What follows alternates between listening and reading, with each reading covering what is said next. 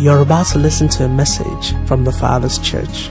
The Father's Church is an assembly of believers committed to revealing the fatherhood of Almighty God to this generation through sound biblical teachings and corresponding moral conduct. This message will challenge, encourage, and propel you to fulfill your purpose and live that life that God originally designed for you as revealed in His Word. Be blessed as you listen.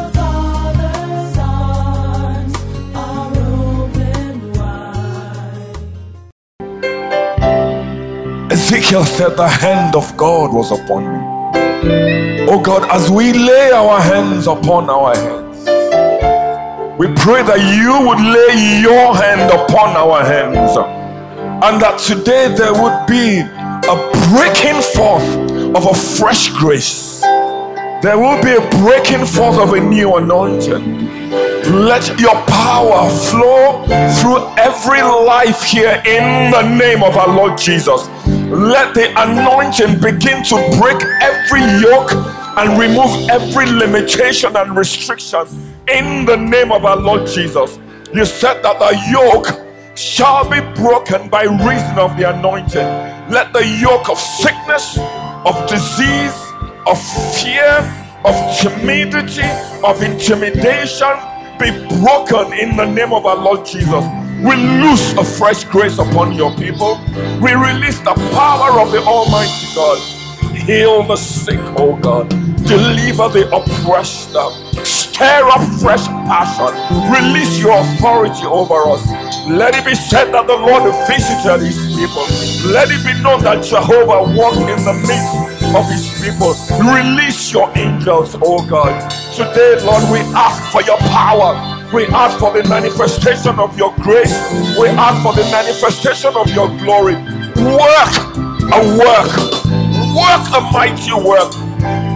Open, Almighty God, the heavens. Cause the east wind to blow and uncover ways we did not even know existed. Father, it is you who makes a way where there is no way. Make a way for your children in the name of our Lord Jesus. Lord, who is it that speaks and it comes to pass when the Lord has not spoken? Today, we speak your word of deliverance, we speak your word of power.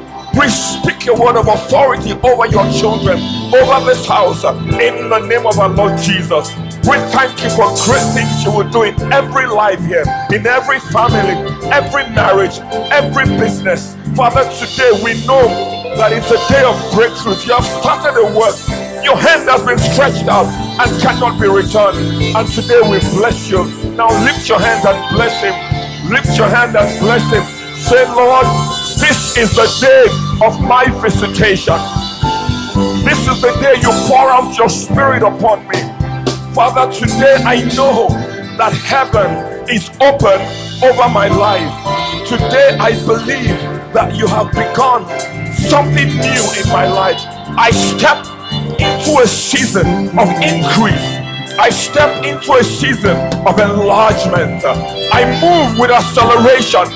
I move with speed. I move with increased capacity. Your hand is upon me. Your grace is around me. I feel propelled by your spirit. My God, my God, this day is the day of favor. I tap into favor. Today I am commissioned. I move. I step into that season where no limitations shall hold me back. In the name of our Lord Jesus. Come on, someone give God praise. Someone give God praise. Someone give God praise. Come on, give God praise. Are there any believers? Are there any believers? You believe that God has begun to do something in your life? Lift one hand and say, Lord, I believe. I am a believer. I believe in the grace. I believe in the power that you've released upon my life. My life will never be the same again. Come on, give God praise. Someone shout hallelujah. Hallelujah. Glory. Glory. Glory. Hallelujah. Come on, receive your healing this morning. Receive the outpouring of God's Spirit. Receive deliverance. Break out of oppression. Shake up yourself this morning. I want you to jump up and down. Do something radical. Make some noise. Express your faith in a different way. Hallelujah. Hallelujah. Hallelujah. Father, we believe you for mighty things. We believe you for great things. We believe you for a fresh anointing. You are taking us somewhere we have not seen before. And this is the beginning. If you believe it, shout hallelujah.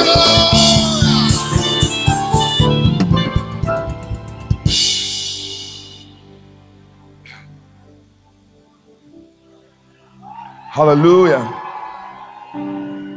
I think God has begun to do something. Remember the woman with the issue of blood? She came from behind. Remember, Jesus was heading somewhere.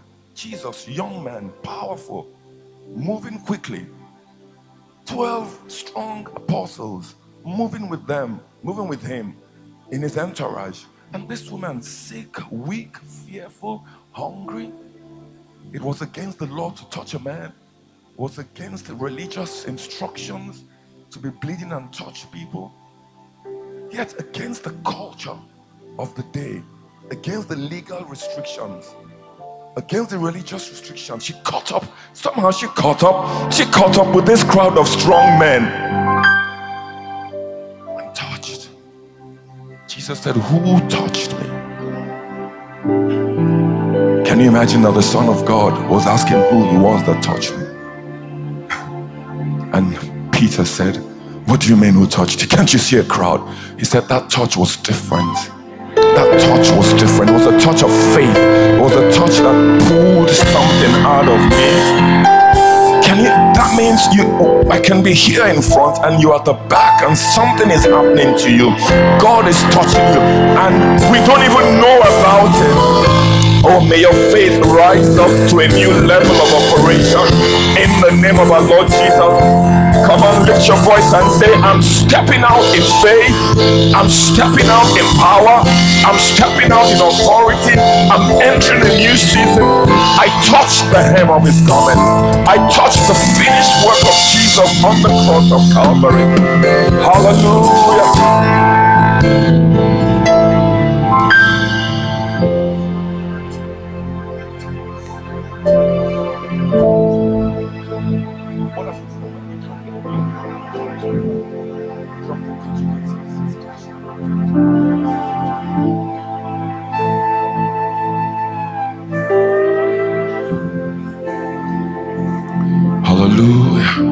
May please be seated for a few moments. I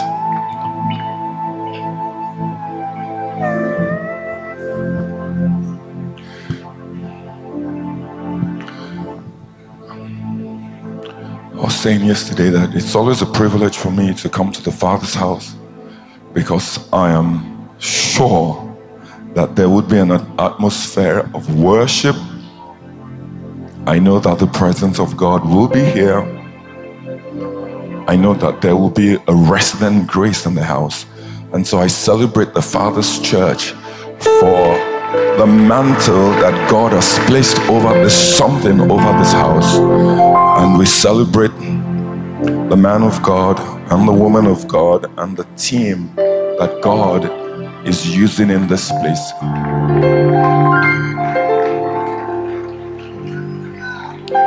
And I want to commend the faithful leaders as well. Many times we commend the pastor, the pastor's wife.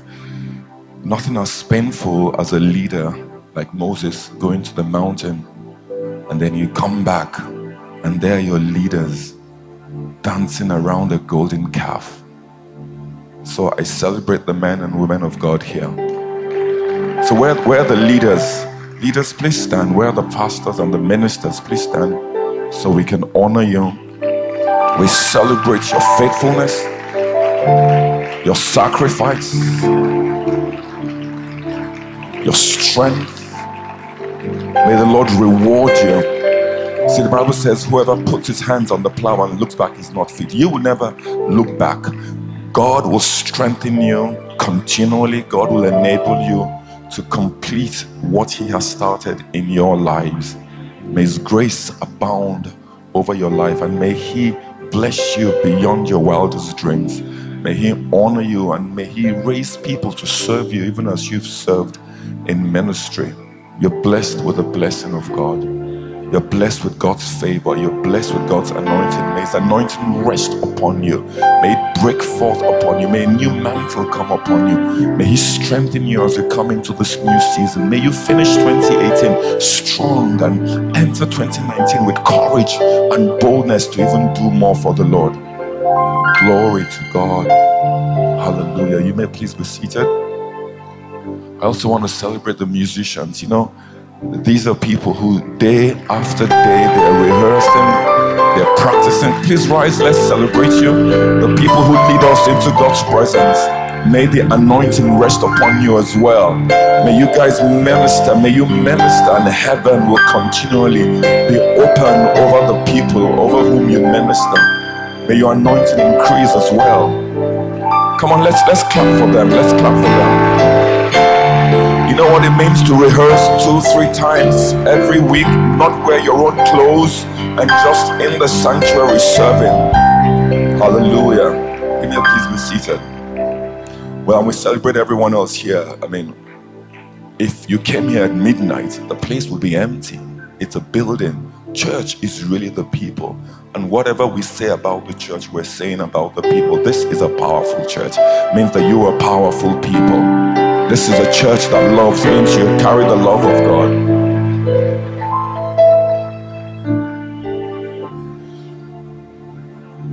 So we're, we're talking about commission. Then yesterday we were here to commission, first of all, Pastor Ken and his wife, and um, we were praying a fresh grace up, upon their lives. We, we, feel that after this conference, this will be a different conference. This is a conference that will propel us into something. And uh, Apostle Obi, we want to thank God for your life. Thank you for being consistent in your calling. Thank you for standing to do exactly what God has called you. And we're praying for you as well that there will be a multiplication of that grace that you carry. And um, we pray that God will you know, open more doors for you, not just in the city, but beyond the city. You know how it says about Peter, the door, the, the city gates opened on its own account. So I just see city gates opening. I just see favor. You, you wouldn't even have to struggle for the doors God will open in the next season. It's like the Lord was speaking about this I mean, we, we, could have we could have pushed this a few years ago. It wasn't timing, but all of a sudden, he just keyed in the spirit. Not because we didn't want to do this, but because the timing was just right. So we, we thank God for what He's doing. It's as though God is removing some things and bringing other things, and uh, we welcome you into the leadership, as it were, of this house to speak in a way over this house and to be a custodian of the grace that rests upon this house. Thank you very much. Okay, today we would today we want to commission the, the house in a in a way, but I want to continue from where we left yesterday. So please turn with me to Acts chapter 1. And I'm just going to continue from what Pastor Ken, as, as you were introducing me there, Pastor IK, as you're introducing me, I was saying, please I was saying, please don't preach my message because you're beginning to preach the whole, you know, what I was going to talk about. please let him get off. I, I don't have any other message.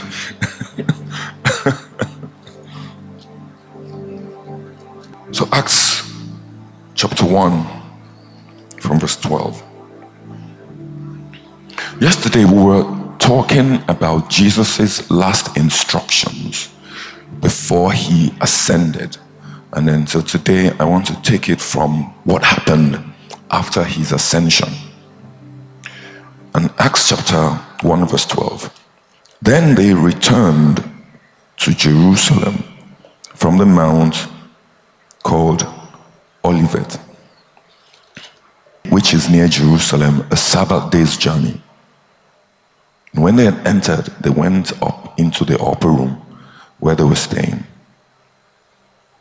Peter, James, John, Andrew, Philip, and Thomas, Bartholomew and Matthew, James the son of Alphaeus, and Simon the Zealot, and Judas the son of James. These all continued with one accord in prayer and supplication with the women and Mary, the mother of Jesus, and with his brothers. And in those days, Peter stood up in the midst of the disciples, all together, about a hundred and twenty. It's interesting to note that when Jesus rose from the dead before he resurrected, he appeared to quite a few people. In fact, if you read 1 Corinthians 15, I think verse 8, Paul was saying, He appeared to Peter, He appeared to me. Oh, yeah. And he said he appeared to about 500 people. Yeah, 1 Corinthians 15 8. He said, Look at the NLT version said he was seen by over, he was seen by more than 500 of his followers at one time. Most of whom are still alive, though some have died. Now, we don't know what happened to the remaining 380, but we know that 120 had gathered in the upper room. Jesus had said to them, I want you to tarry in Jerusalem until you were endued with power from on high. And that's my prayer today that each person, each person, you know, sometimes the danger of a house where you have a strong, where you have strong leadership, you have strong apostles, strong teaching, is that, I mean, the, the worship today was so powerful. What happens is you, you can come into that anointing and enjoy it. And then you can live the same way. So, my prayer is that each person will tap into a grace. So, I, I want you to pray today that the heavens would open over your life. Over your life. Let's pray that prayer together. Just lift your head to heaven. Just lift your head and say, Father, open the heaven over my life. See, when heaven, when the heavens open over a man or a woman, it's like there's something, there's favor it's like something carries you. It's like you lift your voice, prayers are answered. Like there's you, you carry a personal open heaven around with you. That's my prayer for someone. Let's pray together. It's like things just begin to line up. There's protection, there's preservation. Wherever you go, you carry a presence, you carry a power because the heavens have opened. And so, Lord, we gather in the upper room this morning. Ah. Lord, we need healing. Let your healing power, let your touch be felt. Oh God we just do not want another meeting. We want an encounter with you today. Oh, oh God, come and restore homes, restore marriages. Remember our children, preserve them. Remember our singles who desire to get married. Remember those going through some affliction. Oh God, hear our cry. Hear the cry of our Father, open your heavens over me. Father, open your heavens over me. Open it. Let me have some musicians, please. Open it.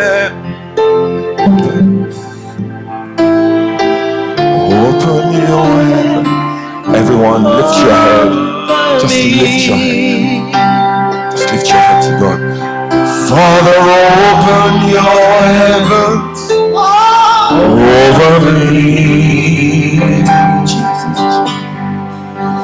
Father, open your heavens over me. We wait upon you, Lord. Open heaven. Release.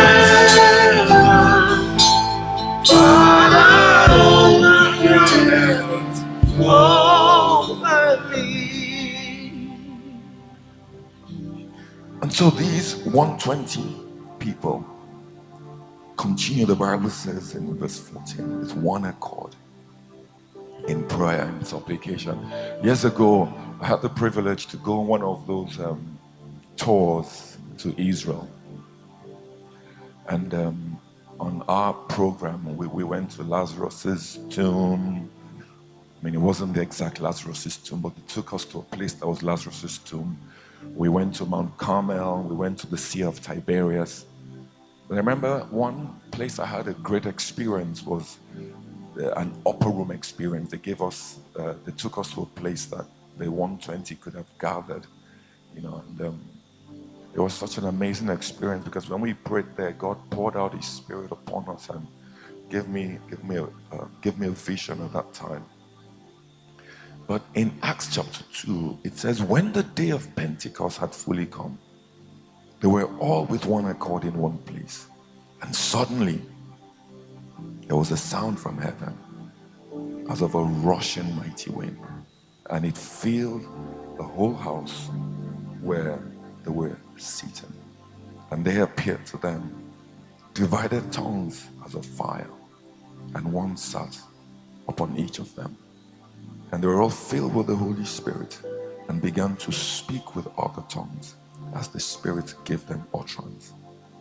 And they were dwelling in Jerusalem, Jews, devout men from every nation under heaven. And when the sound occurred, the multitude came together. They were confused because everyone heard them speak in his own language. Then they were all amazed and marveled, saying to one another, Look, are not all these who speak Galileans? How is it that we hear each in our own language in which we were born? Parthians and Medes and Elamites, those dwelling in Mesopotamia, Judea, Cappadocia, Pontus, Asia, Phrygia, Pamphylia, Egypt, parts of Libya, adjoining Cyrene, visitors from Rome, both Jews and proselytes, Cretans and Arabs. We hear them speaking in our own tongues the wonderful words of God. So they're all amazed and perplexed, saying one to another, What could this mean? I want to take you back today to Jerusalem at the time that the church was born. I want to take you back to the beginning of the outpouring of the Spirit of God upon the church. I want to take you back to a time where God released his hand upon the church. Until then, it was the disciples who carried the grace to work the works of God. But as Jesus ascended, he said to them, I want you to tarry, I want you to wait upon me. So they waited on God and they prayed and they worshiped. And the Bible says, on the day of Pentecost, we have to understand that the Jews were very religious people. From the Old Testament times, they had many feasts And there were very three very important feasts to them.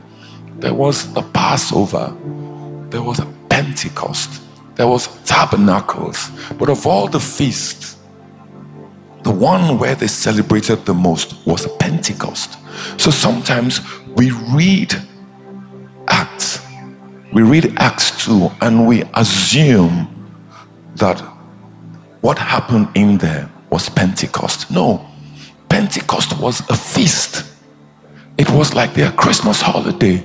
Like many of us would travel to the village at Christmas. And at that time, the Jews had dispersed all over the world.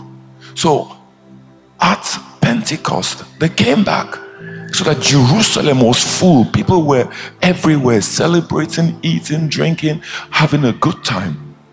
So, meanwhile, 120 had gathered where?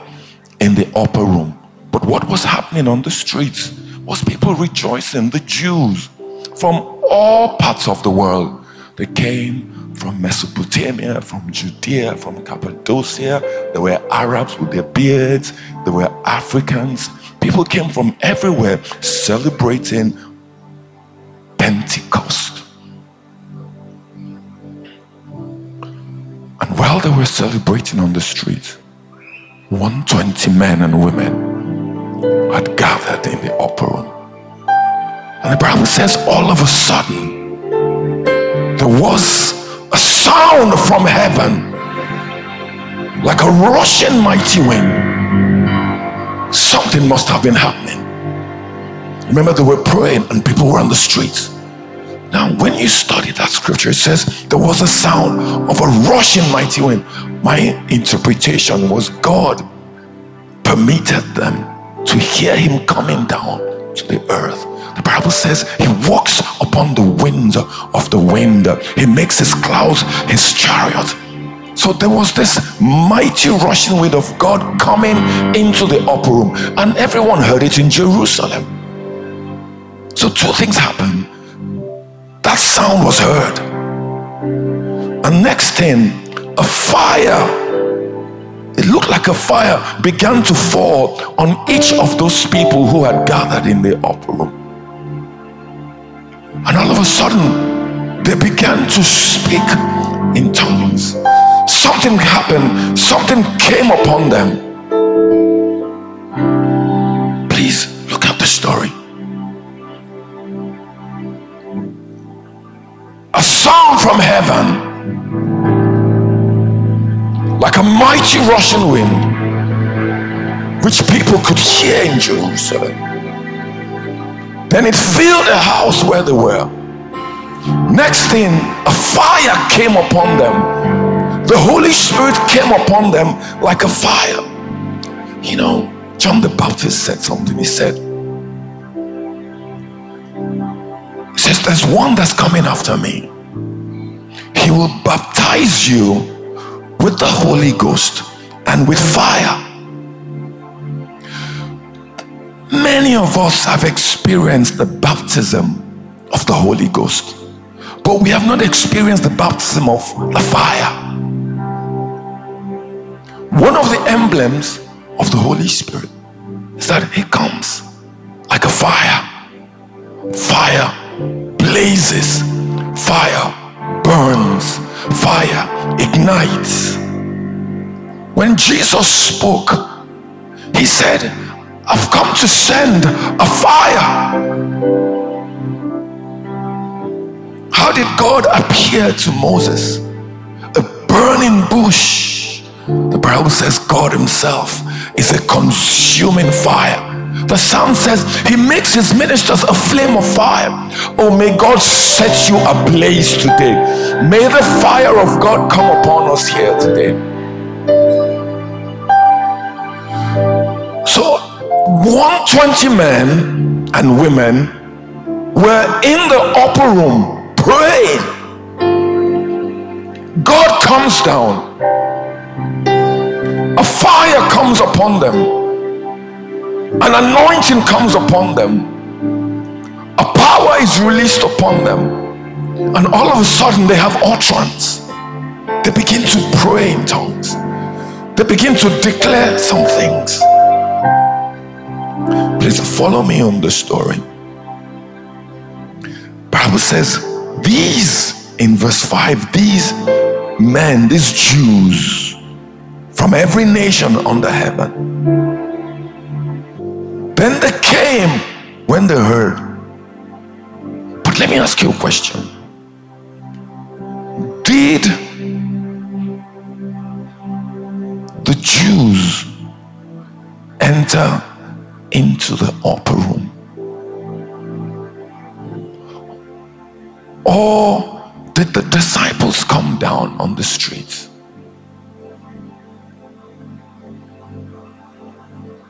There was a crowd. Remember, Peter preached, and how many were saved? 5,000. There was no how that 5,000 men and, and women could have fitted into the upper room. So that something must have happened in between the preaching or in between the outpouring and the preaching. So there's 120 men and women in the upper room. The fire comes down, the power comes down, the anointing comes down. But the people on the streets, they heard the sound but they did not see the fire. They did not see the anointing. The anointing is happening in a locked upper room somewhere. And remember, at this time, Jesus had just died a few weeks earlier. There was tension in the city. So the disciples were sort of afraid. But somehow something happened in the upper room. And then they came to the streets where there were people from all over the world who then heard them. They were amazed and says, Are not these who speak Galileans? How come we can hear them speak in our tongues?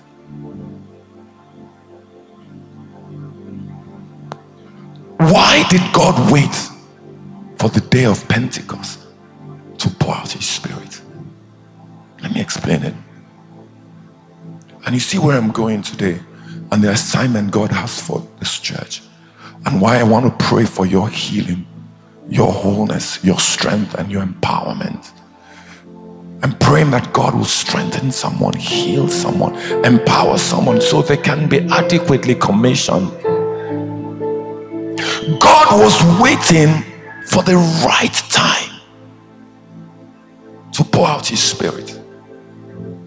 God was waiting for the appropriate conditions to release the fire. What was the condition? Christmas, when Jerusalem would be full, when all the nations would be gathered, so that the church was born in the context where God wanted to speak to the nations. God wanted to say something to the world. God wanted to say something to the Parthians, the Medes, the Elamites, the dwellers in Mesopotamia, Judea, Cappadocia, Pontus, Phrygia, Asia. He wanted to talk to the ethnos. He wanted to talk to the nations. He wanted to speak.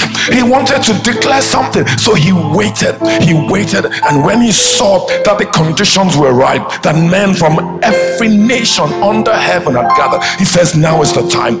So that the church was born in a context where God was saying, The nations are waiting for you, the world is waiting for you. That's why Jesus said, Go into all the world and preach the gospel.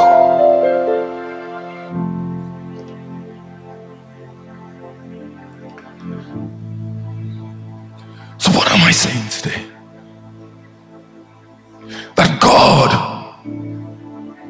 had something in mind the outpouring of His Spirit the anointing, the fire, the power was not for the upper room. He was birthing the church. He was saying, I will do a new thing. He had told the disciples, If I go, I will send you the Holy Spirit. But there was a time into it. He waited for the nations to be gathered so that the first time the church came down from the upper room, what it confronted were the nations. The first time church came down from the upper room, it saw society, it saw government, it saw culture.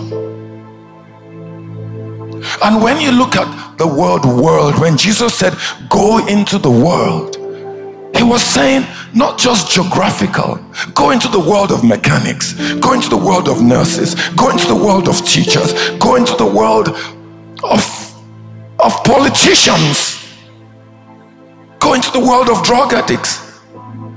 The church did not end in the upper room. So you cannot talk about church and not talk about the nations. You cannot talk about church and not talk about the real world. You cannot talk about church and not talk about people groupings. So that the manifestation of the church is in the real world. Is anyone listening to me today?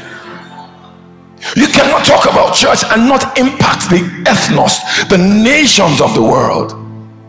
You cannot talk about church and not talk about the economy, talk about business, about education, about social reform. There's no such thing as a church locked up in an upper room. Sometimes people come into church and say, Ooh, I feel the presence. And someone goes like that and say, That's the anointing. No, that's a touch. The anointing is the divine empowerment to speak to the nations. No such thing as church that gathers in a building. Church is not a building, church is the people. The 120 actually left the upper room and came to the streets. What am I saying today? That the church was born in the context where God was saying, Society is waiting to hear your voice. You've got to impact education, you've got to impact business. The, the nations, the, the nation of fashion is waiting.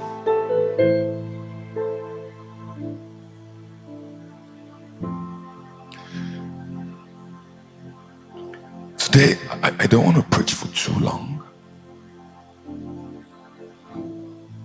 But I'm trying to bring a commission in to this house. I'm sure you can see where I'm going.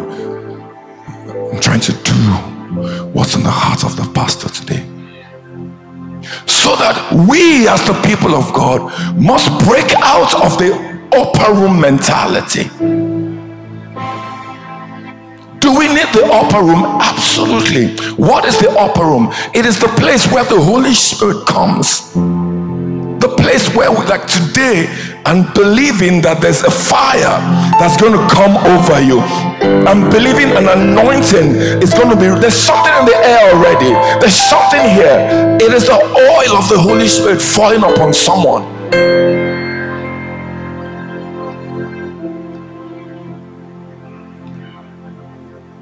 Father's church the nations are waiting for you. Please tell someone the nations are waiting for you.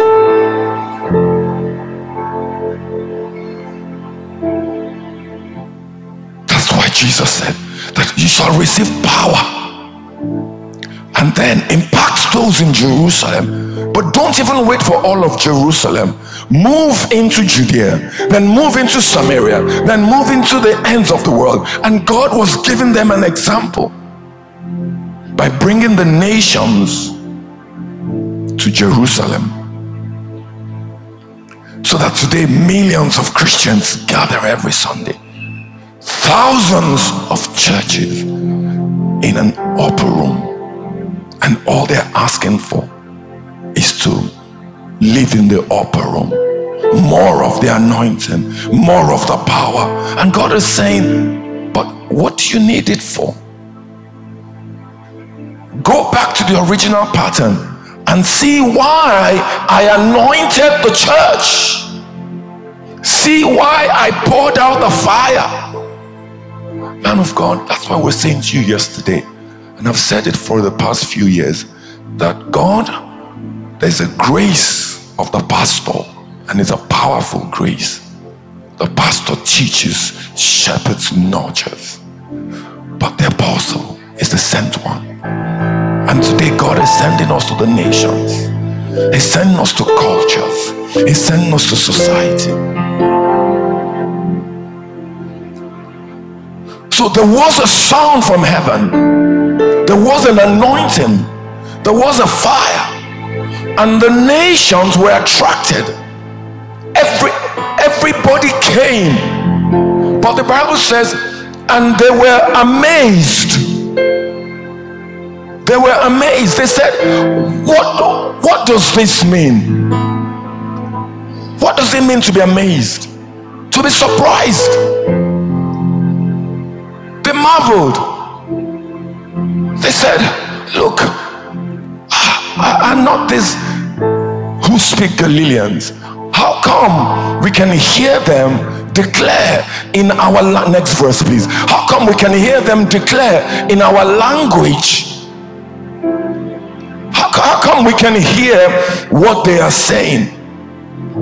What was it that surprised the, the people from Mesopotamia, from Cappadocia, from Libya, from Cyrene? It wasn't the fire.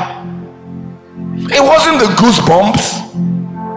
It wasn't even the singing. Sometimes we're waiting for the world to be amazed with our singing. No. It wasn't the building. It wasn't the upper room. What was it that surprised them? What was it that amazed them? It was that they could hear. They said, ah, they were responding to an amazement. What surprised them was not the wind. What surprised them was not the fire. What surprised them was not the anointing. The impact of the 120 was that they were speaking to nations. That's why they were saying, ah, how, how come they can communicate? How come they can speak the language of the world? That's what the anointing I, I, I pray that you would understand this message today.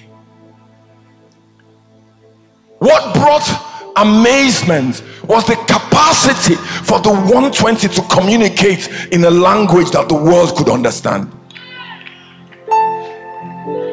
That's the new commissioning I want to release upon this house today. That men came from all over the world different backgrounds, different styles, different languages, yet the 120 had the power to speak. Oh, may God give you language today. May God give you the ability to communicate. May your business begin to explode. May your marriage begin to speak. May your children. So people say, Oh, you said to someone, Oh, I'm a Christian, I go to church, I clap and dance. That doesn't show that you're a Christian. Let us see the impact in your life. Let's see that your children are strong. Let's see that your marriage is working. Let us see how you carry yourself. Let's see how you step into an environment. Let us see how around you is the glory of God. That's what makes you a Christian, not that you go to church. Is anyone hearing what I'm saying today? So that Father's church is switching and I'm praying that people will come along with us as we move into this new dimension where the world will look at us and say, Wow, wow. How come you guys can speak to culture? How come you can? What is the world? What do the poor want to hear? What do the uh, What do the area boys? What What do the destitutes want to hear? What do the politicians want to hear? A church that has the power to speak the wonderful works of God. Next verse says, We hear them speak the wonderful works of God. Next verse, please. We hear them, please, next verse. We hear them speak. They're declaring the wonderful works of God. Verse 11. The 120 found relevance in the nation. To the man on the street, the evidence of your fire, The evidence of your anointing is that you are relevant, you are impacting something. To the man of the streets, the evidence that God is with you is your ability to communicate. So God was saying, I need a church that can touch the nations. I need a church that can influence the world. I need a church that has impact on the poor. I need a church that can meet the needs on the streets. The one the, the nations did not come to the upper room. Now, at some point, God will bring them to the upper room to impact them for further outreach in the world. So that church is not the place we go to, it's the place, as you said, we go from to speak to the world.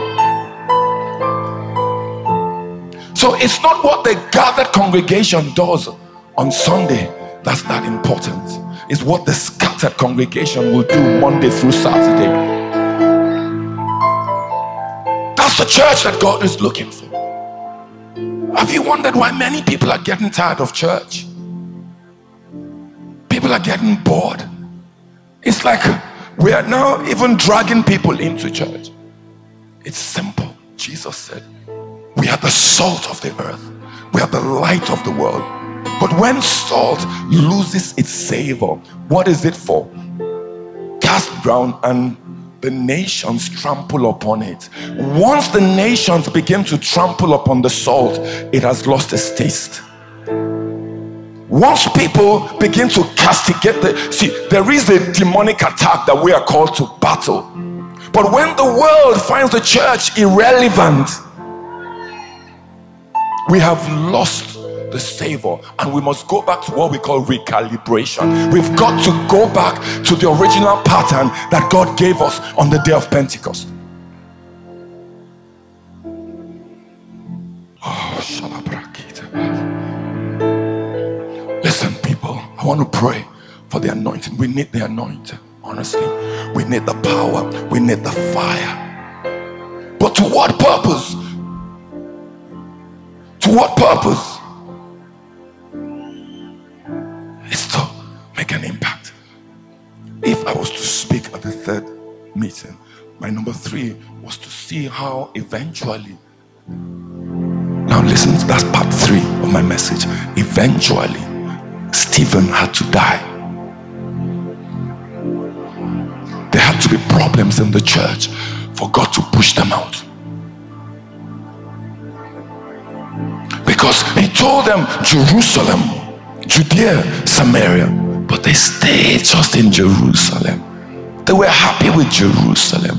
Everything was Jerusalem. If you look, read the Bible, it says the persecution that arose concerning Stephen's death took them to Judea and Samaria.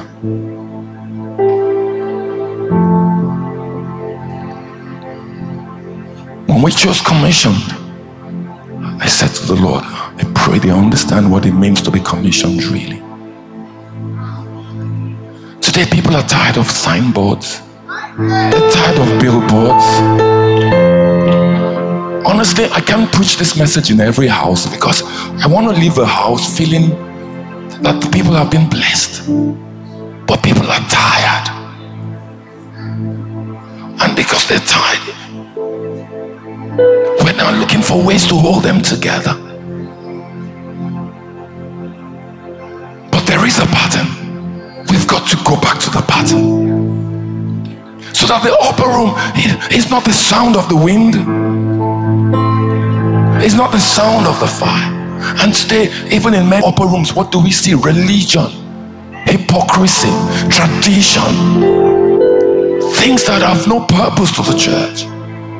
Please ask someone, what language are you speaking? Ask them, what language are you speaking? So it doesn't matter what nation, what situation, what culture, what vocation, the church must speak to it. We might not speak to all in one church. To whom are you speaking as an individual? For some people, as far as they're concerned, God is just to be used. I usually say, beyond your moment of incapacitation, you need to reach out to someone worse off than yourself. Who are you speaking to? Are you speaking to the physically challenged? Are you speaking to nannies? Are you speaking to politicians? Are you speaking to media? Are you speaking the message of technology?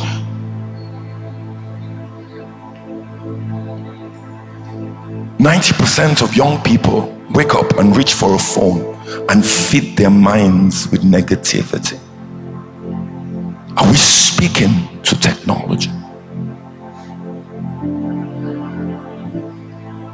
Are we speaking into the government?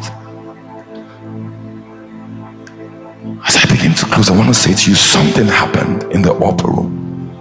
And believe me, if there's anything you need today, is that fire. But can people tell in your office that you carry the fire? Can they tell in your office that you carry the power? Let me close on verse 7.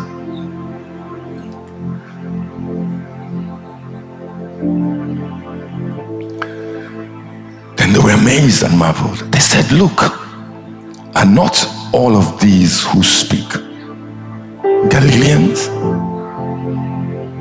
In those days, to be a Galilean was derogatory.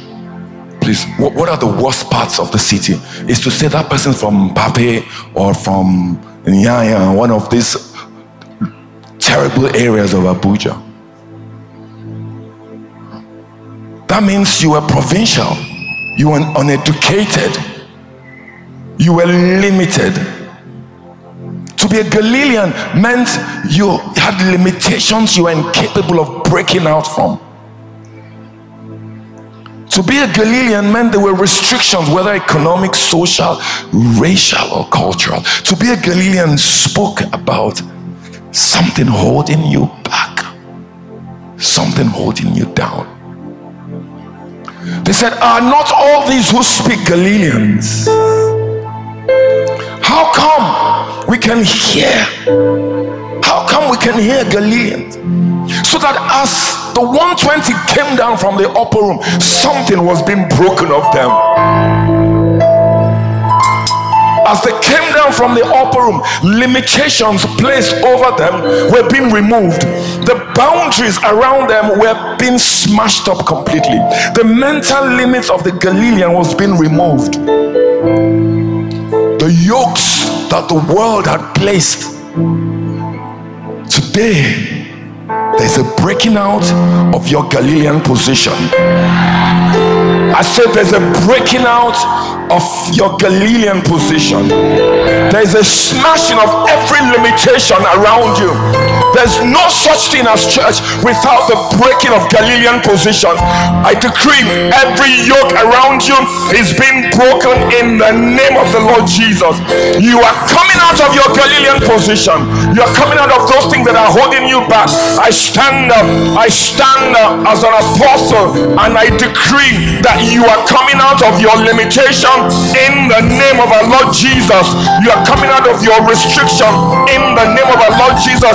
Everything that they have said about you that's negative is coming down in the name of our Lord Jesus. This is the hour of deliverance.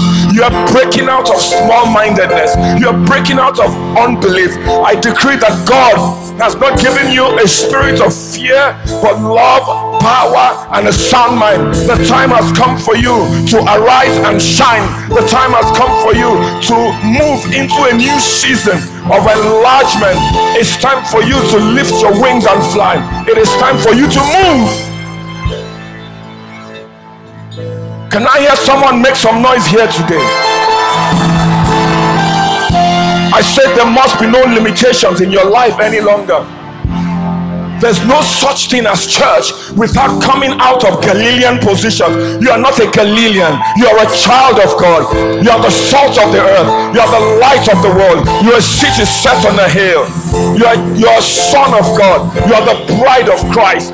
You are a mountain. God is waiting for you to step into something strong. If you believe it, make some noise this morning.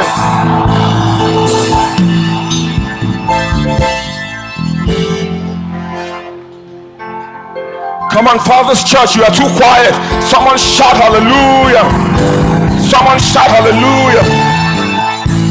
I prophesy to someone every limitation placed on you by your family is being broken Everything the enemy has spoken to cage you, to limit you, to box you, to manipulate you is being broken. Shake your hands, shake your hands and free yourself. Today is the day of your deliverance. The world is waiting for you. The angels are waiting for you. The Holy Spirit has been given to you. And if God be for you, who can be against you? It is time for you to fly. It is time for you to fly. Listen, we've got to end 2018 stronger, and we've got to enter 2019 full of courage and boldness. God is waiting for someone. I said, God is waiting for you. Some people are waiting for God, but God is saying the nations are waiting. Wealth is waiting. Marriage is waiting.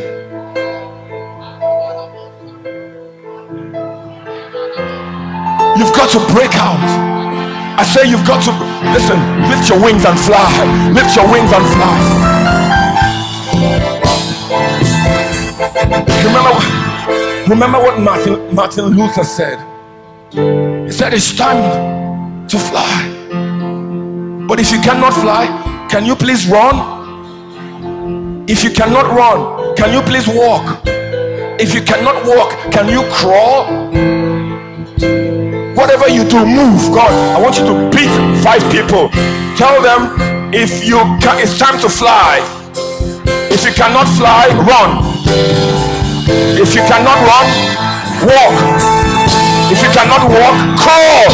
Whatever you do, push them and say, move, move, move, move. Move, push them and say, move, move, move, move. Hey, hey, trumpet now. Yeah.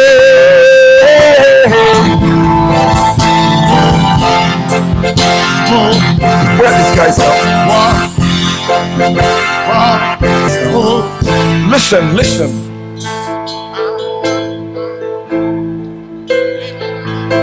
Moment you begin to move, limitations will be broken. The moment you begin to step out, Galilean will be destroyed. But you've got you have to come down from the upper room and begin to speak the language of the streets. Listen, go and tell five more people God is waiting. Number one. Number two. I need I need the trumpet. I need the trumpet. Get five more people. God is waiting. God is waiting. God is waiting. We step out of Galilean. We step out of Galilean. We step out of Galilean.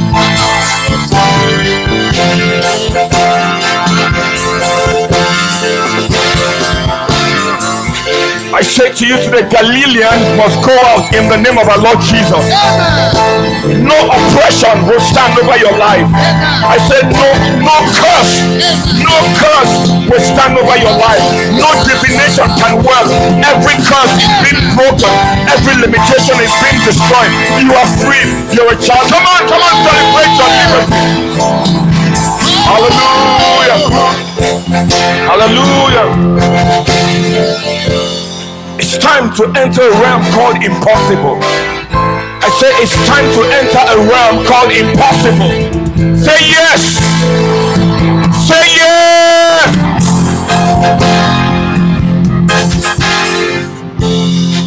People around you must look at you and say, ah, Is this not Galilean?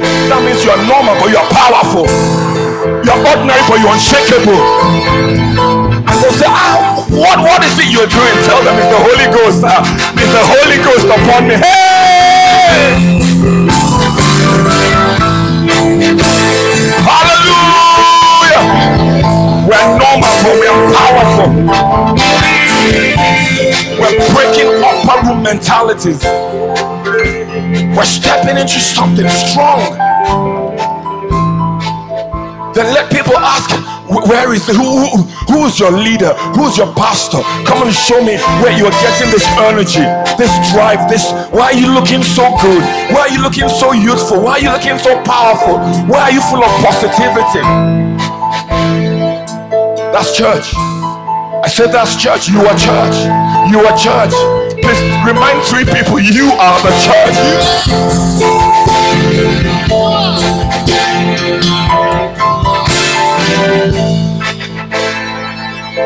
Let's go back to that verse 11. And what were they declaring? They were declaring the, the wonderful works. The original word there says they were declaring the grand works of God. They were declaring the mighty works of God. They were amazed because what they were communicating was powerful. The beautiful works of God, the compassionate works of God, the loving works of God, the majestic works of God. So that look at the spirit that was in the early church. It made them declare God in such a grand way. They had a conviction they were witnesses, something had happened.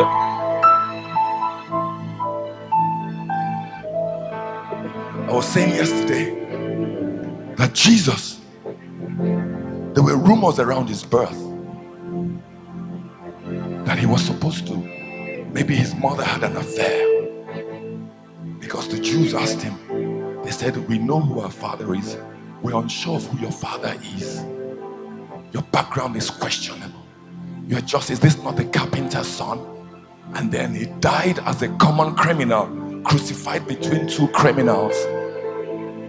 And yet, these same 120 men turned the world upside down. How were they able to convince the Sadducees, the Pharisees, the scribes, the Essenes, the Zealots that that man who died on the cross is the Son of God?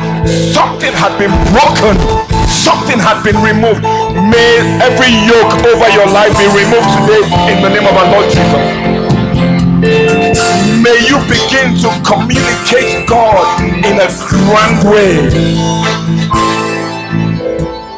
They had a conviction, they had utterance, they had strength, they had capacity, they had inspiration. It wasn't a small utterance, it wasn't a little church utterance.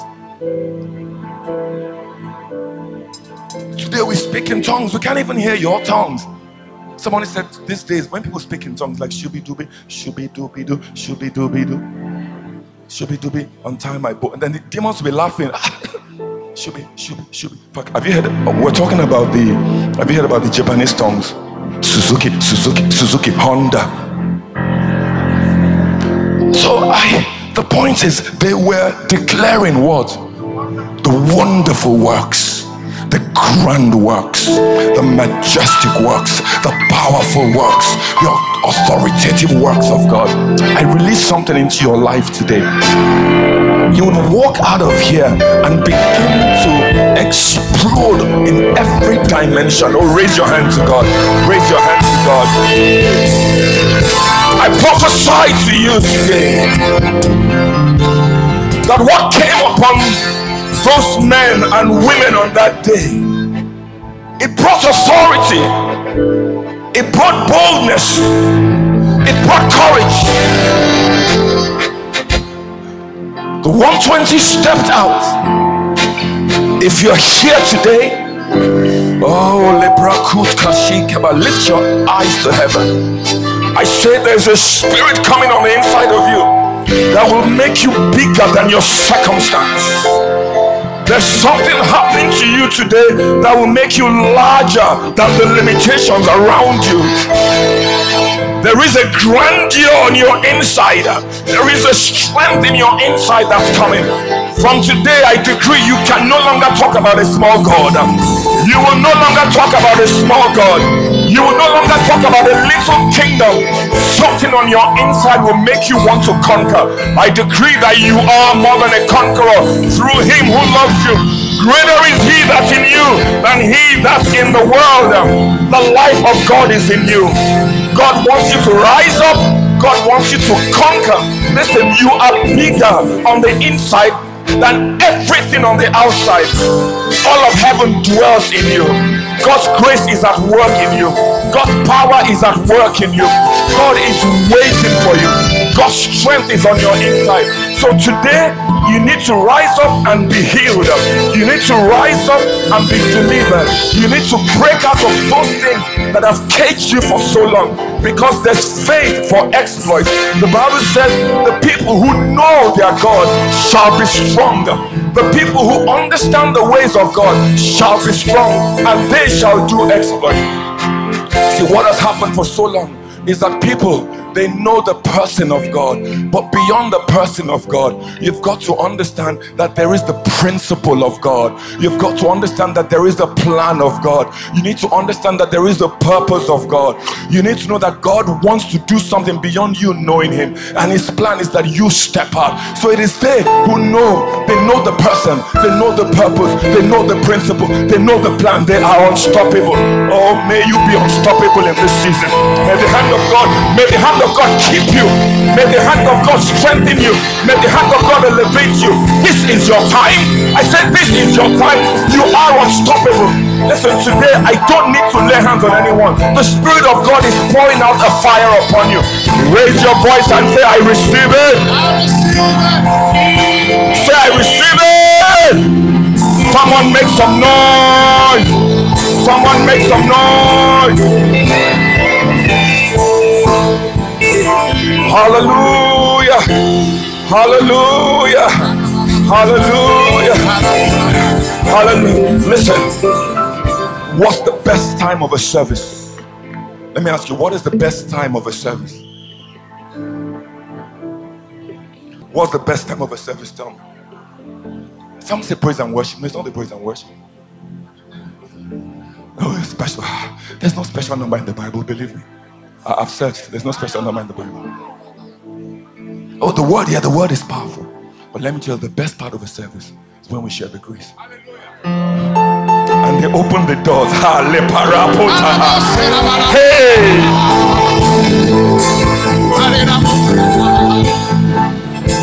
Rahab, Rahab told the spies 40 years ago, we were afraid of you. We are surprised you guys did not take us on. We were surprised you were hiding. We were surprised you were fearful. The Amalekites are waiting to be destroyed by you.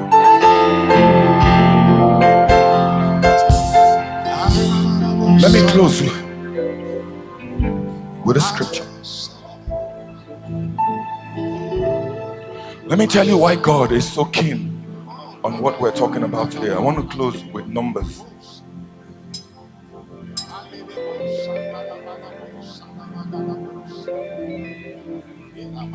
Let me close Numbers 14. Numbers 14 26. Let me explain to you why God is so keen that we key into his plan. In the NLT version, remember the same principle. God had sent 12 men to do an inventory to see how they would take the land. They came back timid. They said, We were like grasshoppers. It's better to hide in the church. They said they were giants. They said, We saw the bearded men from Crete and the Arabians. We saw the dwellers in Mesopotamia and Judea, and we couldn't speak to them. And God was saying, My goodness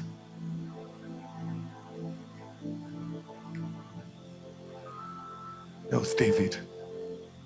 There was Saul. There was Eliab. There was the Philistines. There was Goliath. Israelites were crying, Oh God, where is God? Where is God? Oh God, where are you? God Himself was praying, Oh God, where's David?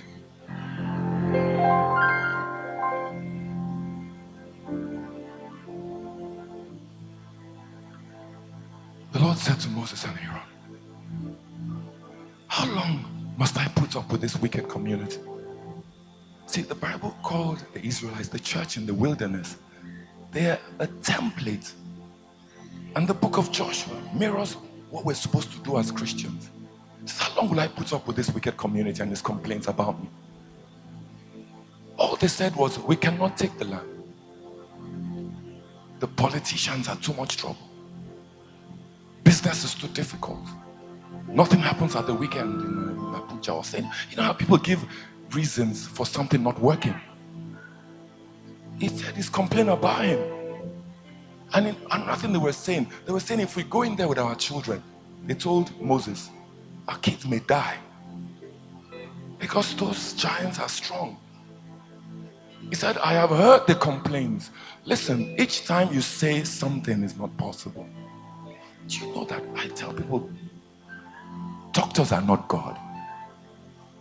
Whenever a doctor says there's nothing we can do, lift your hand and say, You are not God. Because where medicine ends, God just takes over. Doctors can care, but healing comes from God. Yes. I have heard the complaints the Israelites are making about me. Tell them this as surely as I live, declares the Lord, I will do the very things I've heard you say. You say you are grasshoppers, you're going to die like grasshoppers. Next verse, please. You will all drop dead in this wilderness because you complain against me, every one of you who's 20 years old or older and was included in the registration will die. You will not enter and occupy the land I swore to give you. The only exceptions will be Caleb, son of Jephunneh, and Joshua. Later, God said they have a different spirit. You said your children will be destroyed by the giants. Okay, I will save those children to show you how I will save. And they will enjoy what you have despised. As for you, you will drop dead in this wilderness. And your children will be like shepherds wandering in the wilderness for 40 years. In this way, they will pay for your faithlessness until the last of you lies dead in the wilderness. Because your men explored the land for 40 days. You must wander in the wilderness for 40 years, a year for each day, suffering the consequences of your sins. Then you will discover what it is like to have me for an enemy.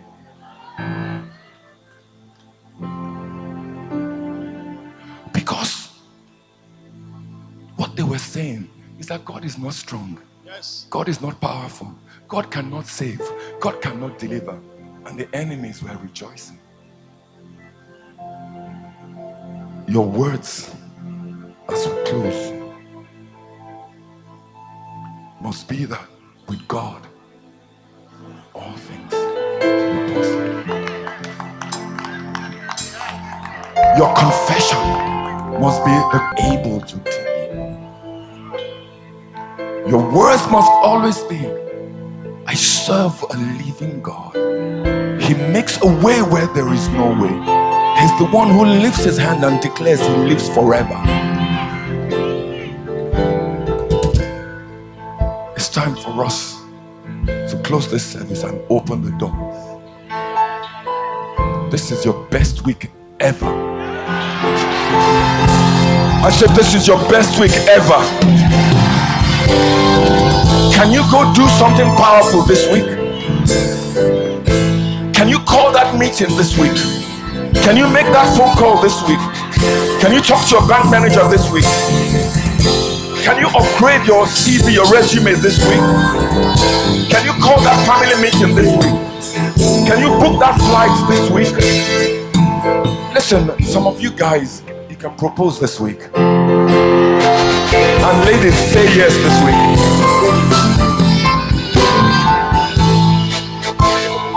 Remember, you never win until you begin and do the one your hands can do, God will do the one your hands cannot do. Let me say it again. Do the one your hands can do, and God will do the one your hands cannot do. So Bible says he will prosper the work of your hands. Put your hands on something. Come on, lift those hands to God. Hey,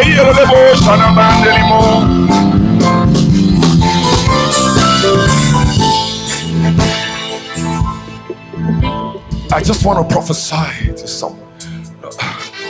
Let's just end the service today. Man of God, I'm going to take an offering and we're just going to explode. And next Sunday, listen, think about it. Each person brings one person because there's a power. The church doubles. We don't even need social media. We don't even need billboards. When there's, it's called talkability. When the church has talkability, people begin to follow you. Why don't you? Let's have a problem here. So, the power is not for you to sit in the upper room. Go and bring someone. Every church in Abuja should be a mega church. There were plans in this church to build a mezzanine level. Man of God, let's go back to that plan. Because the people are coming. You've got the word, you've got the grace, we've got the fire, we've got the life. Please be seated. I just pray for women believing God for children. I just pray for people who believe in God. I pray for two groups of people believing God for children. So just lay hands on your wounds. I'm also praying. If you have mental health issues, lay your hands on your head, or you know someone who does. You're going through depression, you have suicidal thoughts. I also want to pray for you. And this week, man of God, I want to encourage us to take a fast. Take a fast. I usually announce three categories of fast. I usually announce three categories of fast. Number one, you can break in the evening. So let's take five days. We can have, I don't know, maybe three days. Let's just do three days Monday, Tuesday, Wednesday to start. You can break in the evening, Monday, Tuesday, Wednesday. Two, you can just do water only. Three, do a dry fast on Wednesday. We, we need to come to a place where we say, if I perish, I perish where we pay the price. So do what I call a positional fast. No, no, no, no, no, no, no, I don't want songs. So I want to pray for those. I want to pray against cancer, tumors. I want to pray for that woman. You've got a lump in your left breast, and um, I, I can see the doctors. You, you went to talk to a doctor, and the doctors were describing what they saw in your breast. It has even confused you. By the time the doctors were speaking, you are not even listening. You're not even listening. So that God wants to heal you. And the Lord said to tell you there is no cancer in your body. There is no cancer in your body. There is no cancer in your body. I want to pray for those with tumors. You have lumps. God is healing lumps today. God is healing wombs today. So I want you, if you're also going through depression, God is healing your depression. God is breaking the bands of barrenness. You, you will not be barren. You, you will not be barren in the name of our Lord Jesus.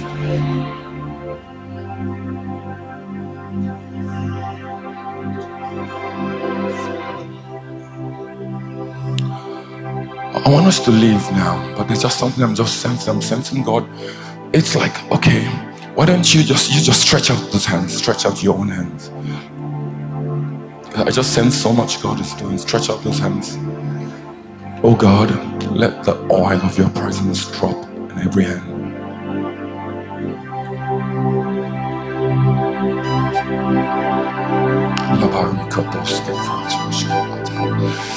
Now place those hands over your head and let the anointing flow.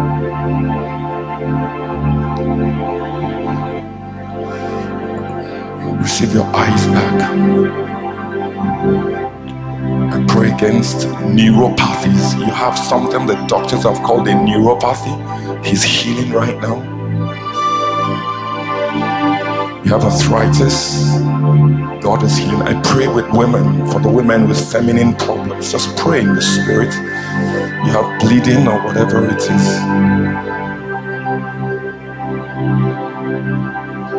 And God is restoring joy. There's such strong joy in this. Pray for anyone you know that's ill. Are we going to live here with a sense of destiny calling?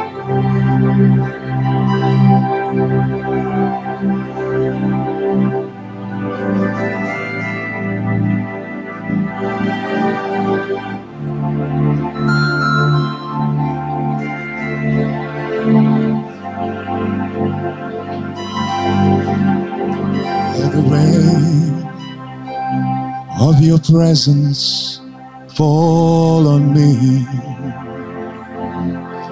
every day that I live. With every breath I breathe, let the rain of your presence fall on me everywhere that I go. Lord, let your presence fall, rain on me.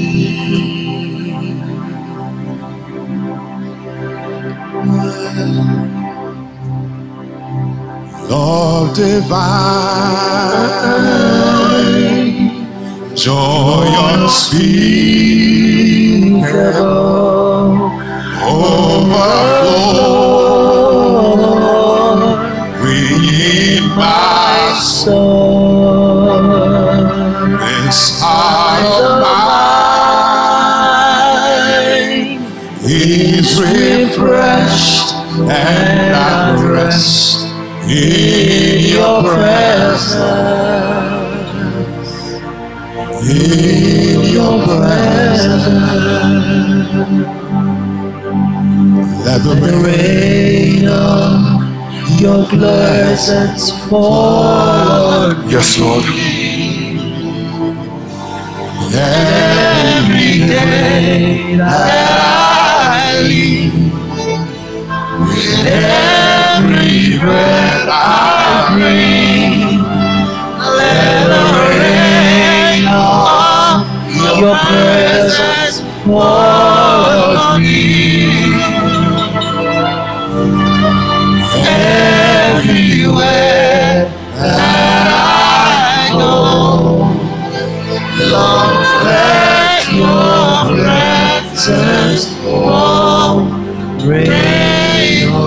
Please congratulate someone. Just tell them congratulations. Just congratulations. Something has happened here today. We will never be the same again. Oh, come and clap your hands, oh you people. Clap your hands, oh you people. Shout unto God with a voice of triumph. Hallelujah. Hallelujah. One final prayer. Ask God for something that only He can do. Just shut your eyes and ask Him for something impossible.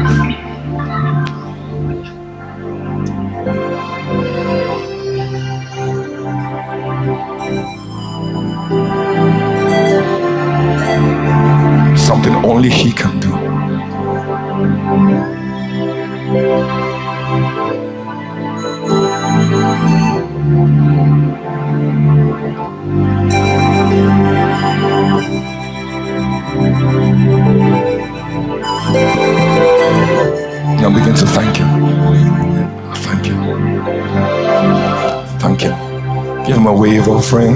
Tell Him, Lord, I thank you. What a day in your presence. A day of joy. Unspeakable joy, full of glory. We're coming out of the upper room. The nations, I remember the nations are waiting.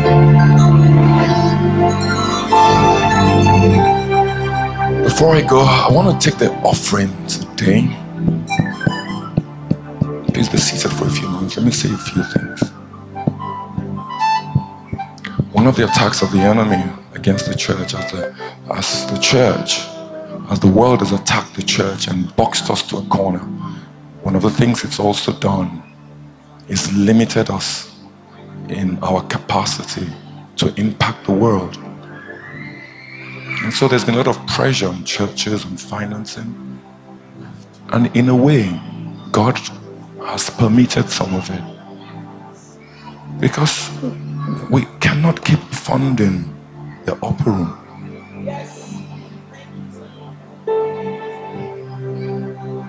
The work is to go beyond the upper room. God will not finance confusion. God will not finance presumption. God will not finance our excesses. We thank God for a house like this that's walking in the template and the principles of God.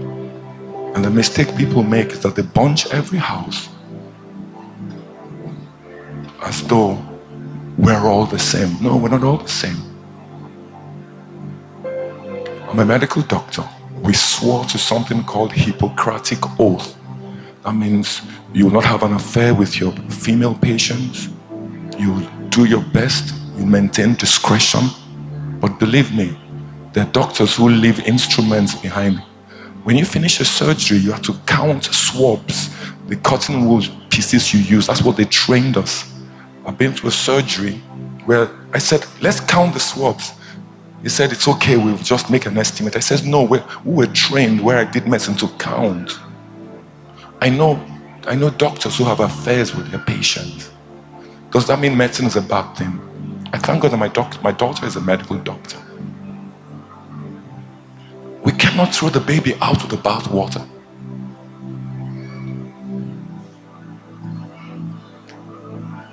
True, there's been mistakes in the pulpit, but a greater snare is what's happening in the people because many of us are now tending to poverty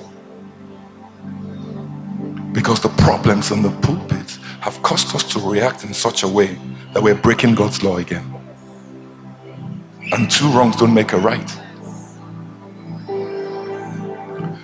See, the Bible says God gives seed to the sower.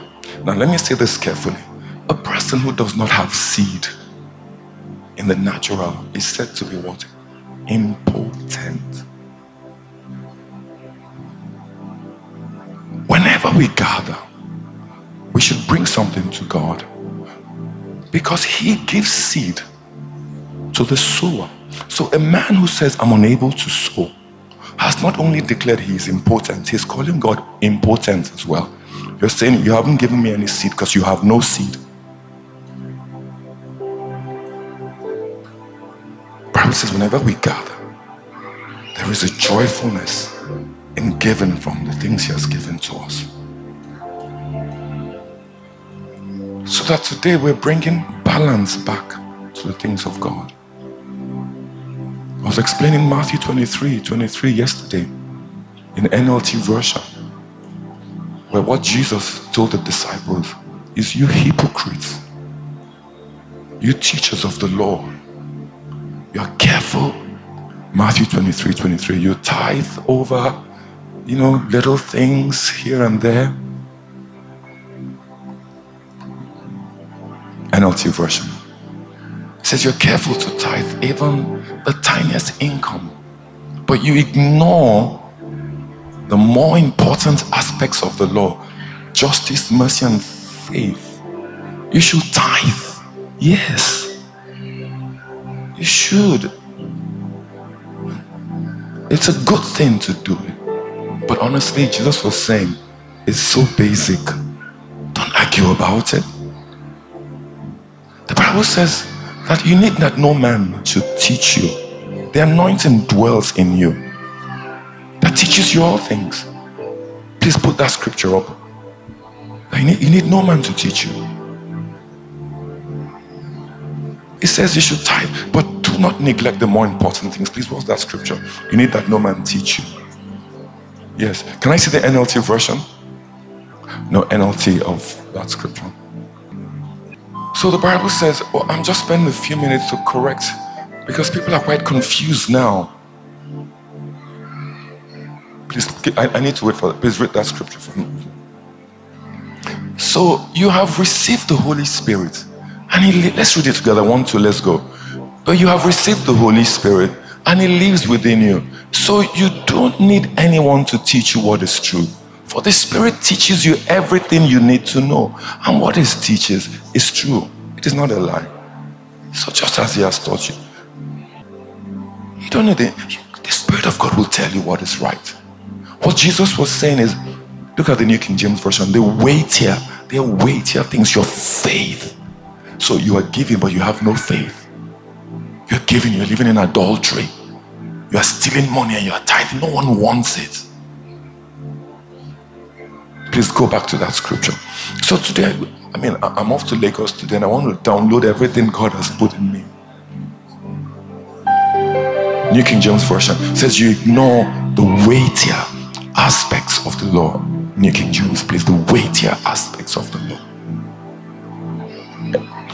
The weightier matters. Can you imagine that we spend all our lives debating what Jesus said is mundane? When people ask me, Do I believe in tithing? I'll say, No. I believe in giving 100%.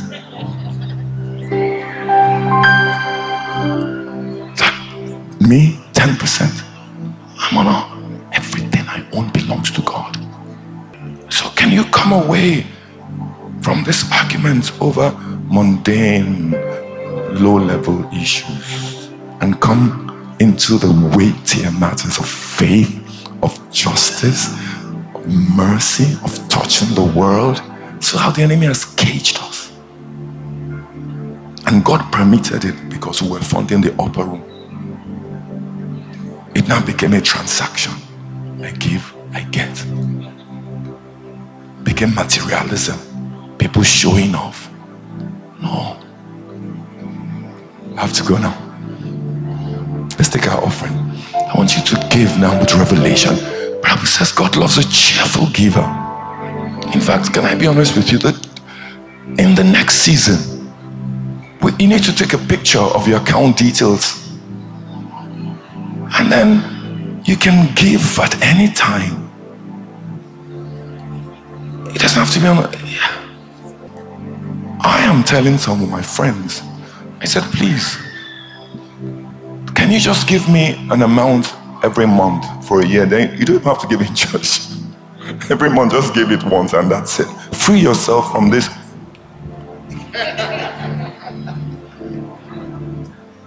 But some, ah, he's like, ah, no, he has to bless my giving every Sunday.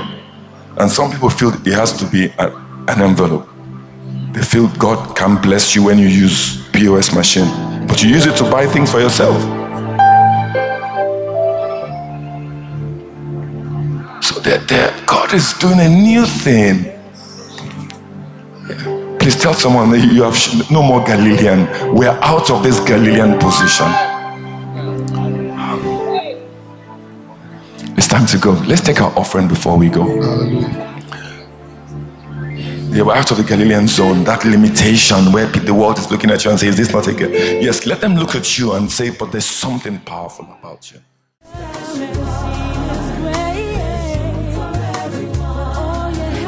You've been listening to a message from the Father's Church. We are sure you've been blessed. We invite you to worship with us at Eden Center, Banex Gwarinpa Expressway, near Next Carry, Abuja. 9 a.m. on Sundays and 6 p.m. on Wednesdays. For telephone 09290900 or 0703 You can find us online at www.thefatherschurchonline.org. God bless you.